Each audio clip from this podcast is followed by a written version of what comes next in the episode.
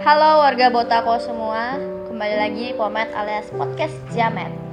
Kali ini gue akan bahas yang lagi rame atau yang lagi burn atau uh gitu di media sosial.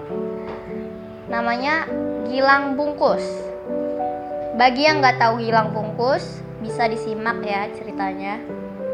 By the way, gue kredit ke kompas.com Oke langsung aja Namanya Gilang. Dia mahasiswa di salah satu perguruan tinggi Surabaya. Dia itu dituding sebagai pelakunya.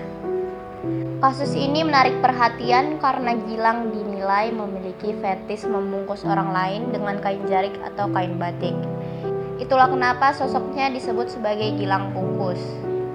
Kasus ini muncul setelah pihak yang mengaku sebagai salah satu korban menceritakan pengalamannya dalam sebuah utas di Twitter. Singkat cerita nih ya, pelaku dan korban berkenalan melalui sosial media. Gilang kemudian meminta tolong korban untuk terlibat dalam proyek penelitian ilmiah yang sedang dilakukannya. Gilang memaksa lawan bicaranya membungkus seluruh tubuh dengan kain jarik. Namun sebelumnya, tubuh korban harus dililit menggunakan lakban mulai dari kaki, tangan, mata, dan mulut.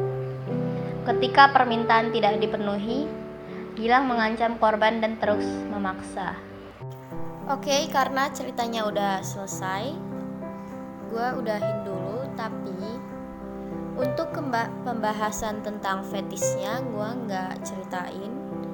Tapi yang jelas di sini fetis itu adalah objek yang tidak hidup.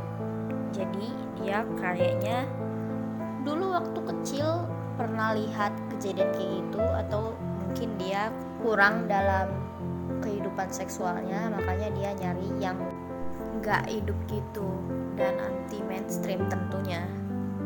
Oke okay guys sekian aja dari gua. Gua akhirin dulu podcastnya. Salam jamet botako